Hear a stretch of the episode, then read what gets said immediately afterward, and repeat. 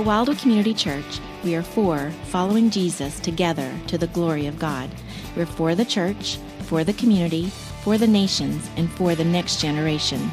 To contact us or for more information, see our website at wildwoodchurch.org. Well, today is a baptism Sunday. And, you know, when we think of baptism, it's important for us to remember what is it that we are celebrating on a baptism Sunday? Because this is a celebration. But what are we celebrating? Now, we might think of that in terms of other holidays. Y'all are pretty good. You're a pretty smart group here today. So, when it comes to the, the holiday of Valentine's Day, what do we celebrate on Valentine's Day? We celebrate love, right? And when we think of Good Friday, whose death do we remember on Good Friday? Jesus' death. We, re- we remember that. We celebrate that. On Easter Sunday morning, we celebrate whose resurrection? Jesus' resurrection. That's what Easter is all about. And then at Christmas, we remember whose birth? Jesus, you guys are getting really good. I'm, I'm, I'm, asking you some repetitive questions, right? But we remember why it is that we celebrate on those particular days. We're celebrating these different things. And so, as we gather here today, I think it's important for us not just to say this is a baptism Sunday, but for us to say, What's the significance of a baptism Sunday? What is it that we're celebrating on a baptism Sunday? Because it's quite possible that this specific group of people has never gathered together in one room for a morning. Now, many of us are here every week, but there are others that this may be your first time with us. So this group is unique to be together. And just as when you go to celebrate a, a holiday with a friend or you go to another country, they might have customs and they might do some things that you don't fully understand. And so before we actually turn to baptism, I want us to remember what it is that we're celebrating on a baptism Sunday. What are we celebrating when the four individuals who are going to be baptized in this service are being baptized. Now, what's important for us to remember is that what we are celebrating is their salvation. We are not creating their salvation, we're merely celebrating it. At some point prior to this moment, each of those who are baptized today have placed their faith and their trust in Jesus Christ. So when they come up today, they're not coming up to experience salvation, but they're coming up to allow us to gather around them and celebrate the salvation that Jesus has already brought into their lives. And so, in general, that's what baptism is all about.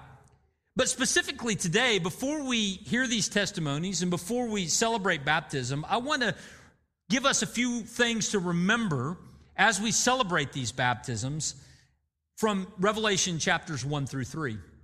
If you've been with us over the last couple of months, you know that each Sunday our sermons have taken us to Revelation chapters 1 through 3.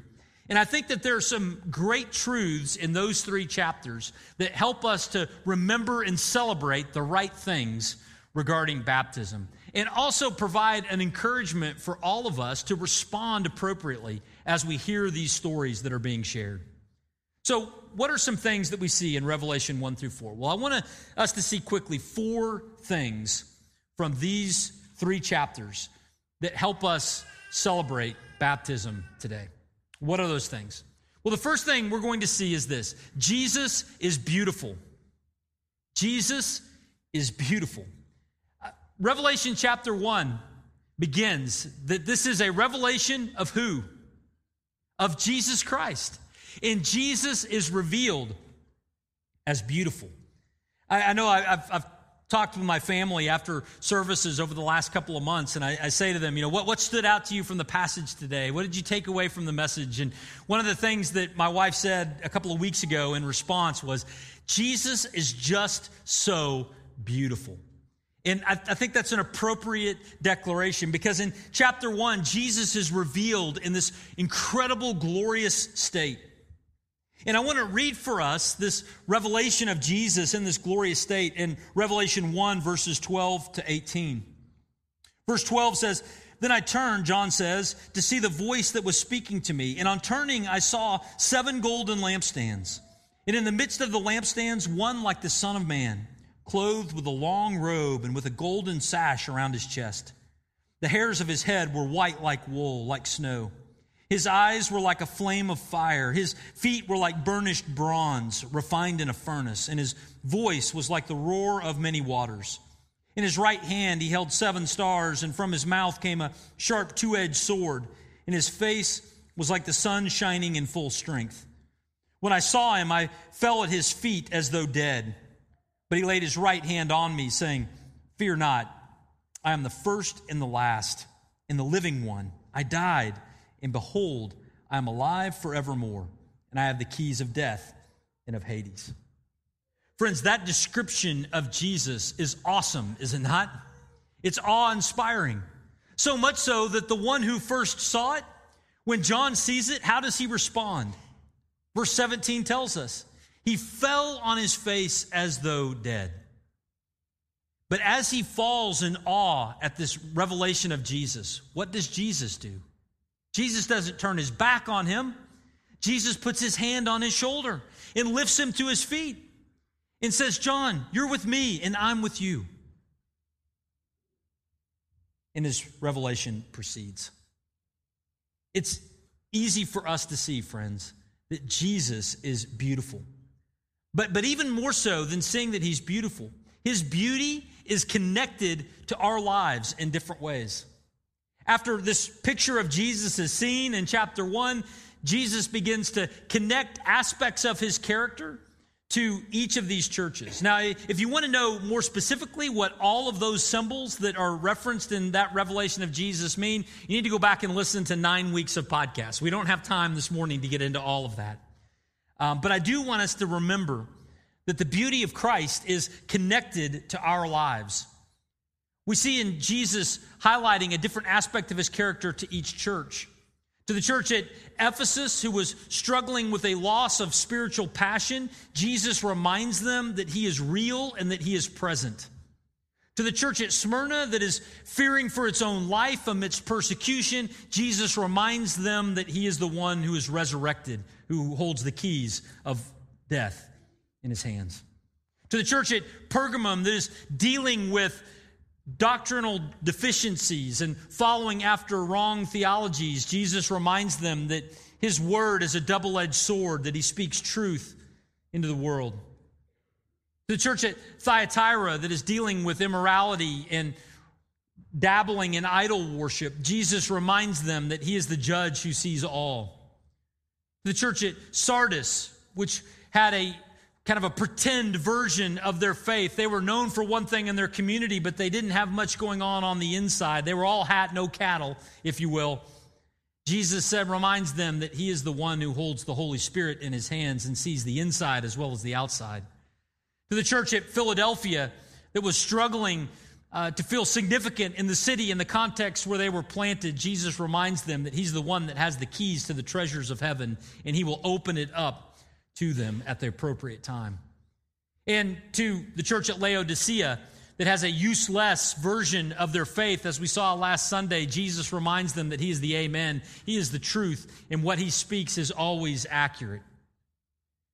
See, friends, Jesus and His identity is revealed to us not just so that we would be intellectually stimulated in some way, not so that we would just be educated in some way but so that we would be encouraged and we would be challenged to not just see him as some character in a book, but see him as the living God. See him for who he is, that we might trust him and embrace him all the more. Now, I think it's important for us to remember all of that in light of what we're getting ready to experience here today in baptisms. At Wildwood, when people are baptized, one of the things that happens is we allow them to tell their story. And we're, so we're going to hear the stories of all 17 people. Eventually, if you were a part of last service, this service, and the one at 11 o'clock, we hear the stories of those who are being baptized. And in those stories, we learn their name and we learn about their families and we learn the things that they are interested in. And there are many things to celebrate in the individuals. But make no mistake, friends, who we are really celebrating as the hero of all of those stories are not the individuals who are being baptized. Who we are celebrating is Jesus, who is beautiful.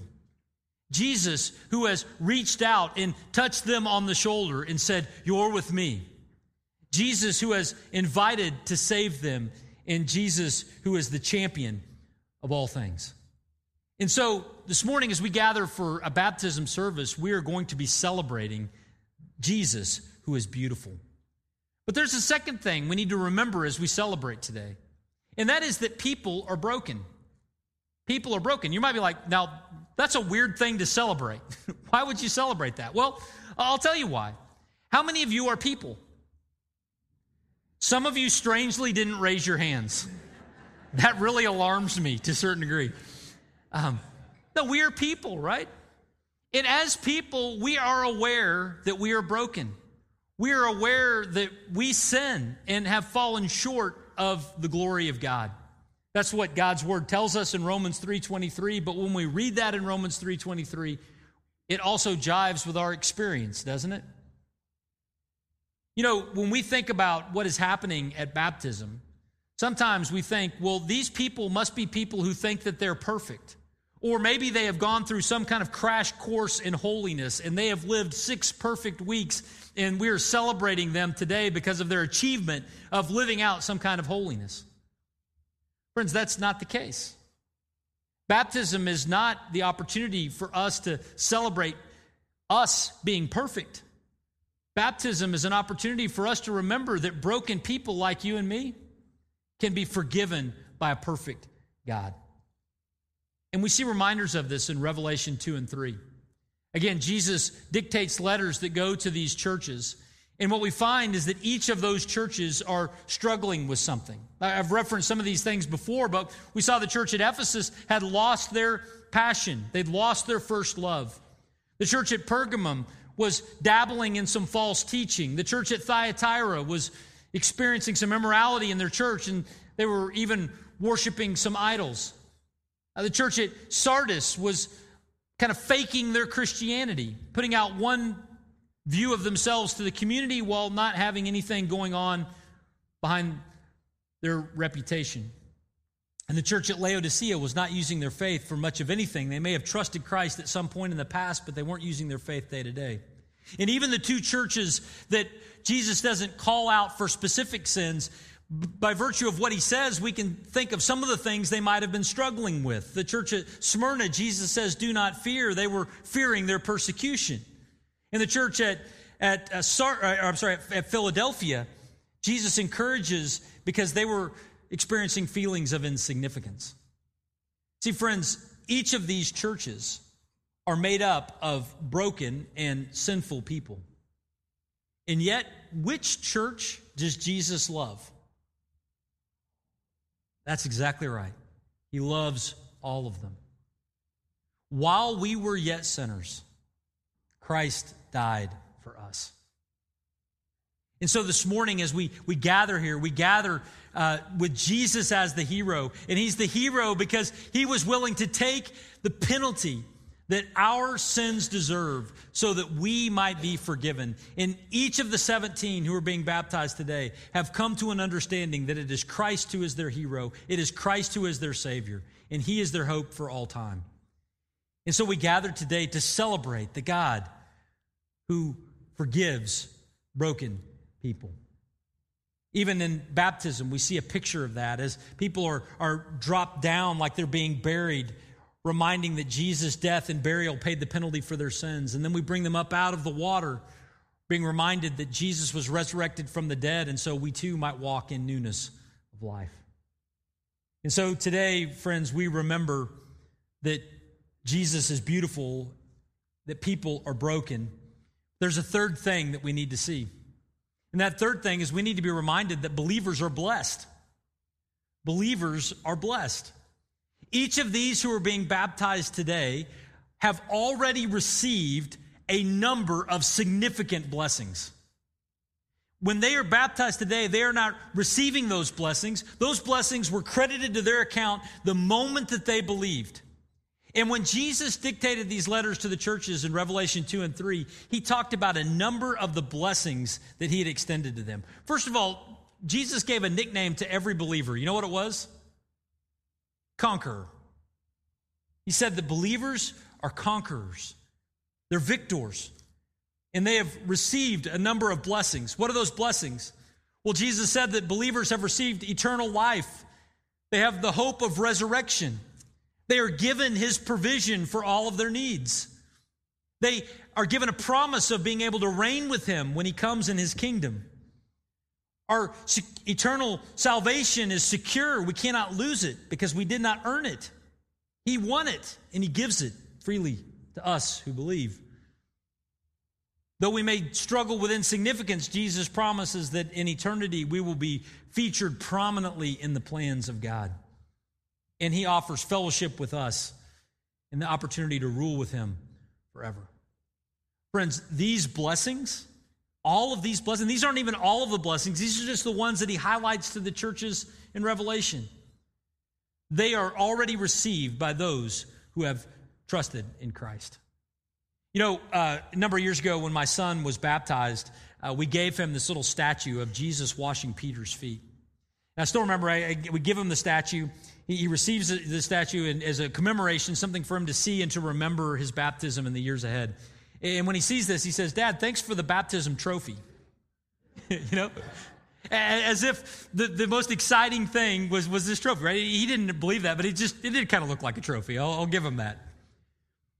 But one of the things that we think about with baptism is whatever gifts they might be given by loved ones after this baptism, it's nothing compared to the gifts and the blessings that God has given them in Christ. And friends, if you are here today and you see that list and you're like, I would love some of that, know that those gifts are available to you as well if like these being baptized, you also recognize that you are broken and in need of forgiveness, and you recognize Jesus as your Savior. If you believe in those things, then those blessings are available to you as well. So we've, we've seen that Jesus is beautiful, that people are broken, that believers are blessed, but there's a fourth thing we need to see and remember today, and that is this salvation is the beginning. Salvation is the beginning. When Jesus writes these letters to these churches, we've seen this over the last couple of months. In each case, he gives them some encouragement, some admonishment, some things that he wants them to do, some things he wants them to start, some things that he wants them to stop. In all of those things, we're reminded that our lives matter to Christ. He did not just save us so that he could add us to a roster, he wants us to play in the game. He wants us to live out our faith in him. And so, as we see those being baptized today, we are reminded that, that their baptism is not the end. This isn't the finish line, it's actually the starting blocks. It's a reminder that they have a, a life ahead of them of following Christ and of serving Him, and then an eternity in front of that of being with Him and reigning and ruling with Him forever. This is not the end, it's the beginning. And I think that's a wonderful picture to be reminded of because all who are being baptized today are, are relatively young. Young and old are, are relative terms, right? But, but each of those being baptized today have a number of years in front of them in life if the Lord gives them a normal lifespan on this planet. And so, because of that, we, we see this not as an endpoint, but as a beginning, as a starting blocks, celebrating the race that they're running following Christ. And it's an encouragement for us as well who are here today who have already trusted in Christ, who have already been baptized. As we see them be baptized today, we need to be reminded that we still have a race to run as well. It's not just their lives that matter to Christ, but it's our lives that matter to Christ as well. And so as we celebrate the starting blocks for them, may it encourage us to continue to run the race the Lord has mapped out for us in obedience, in faith, in trust. And so, as we walk through all of this today, we were reminded of these, these big things in baptism. That we were reminded that Jesus is beautiful, He's the Savior. People are broken, we're sinful, but we can be forgiven in Christ. Believers are blessed. If we are forgiven in Christ, we are given these incredible blessings by God. And salvation is the beginning. There's a life that God has for us to live in front of us. And as we remember those things today, may it be a spark and a reminder for us to, to pray specifically for those who are being baptized, that these things would be continually remembered and realized in their lives, but, but also may it be a challenge to us to respond as well. For some to respond unto salvation yourself. For others to respond by taking the step towards water baptism at a future date as well. For, for others to be encouraged to continue to live out their Christian faith as we hear these stories shared. Because this morning, friends, we are celebrating Christ and his work in the lives of people we know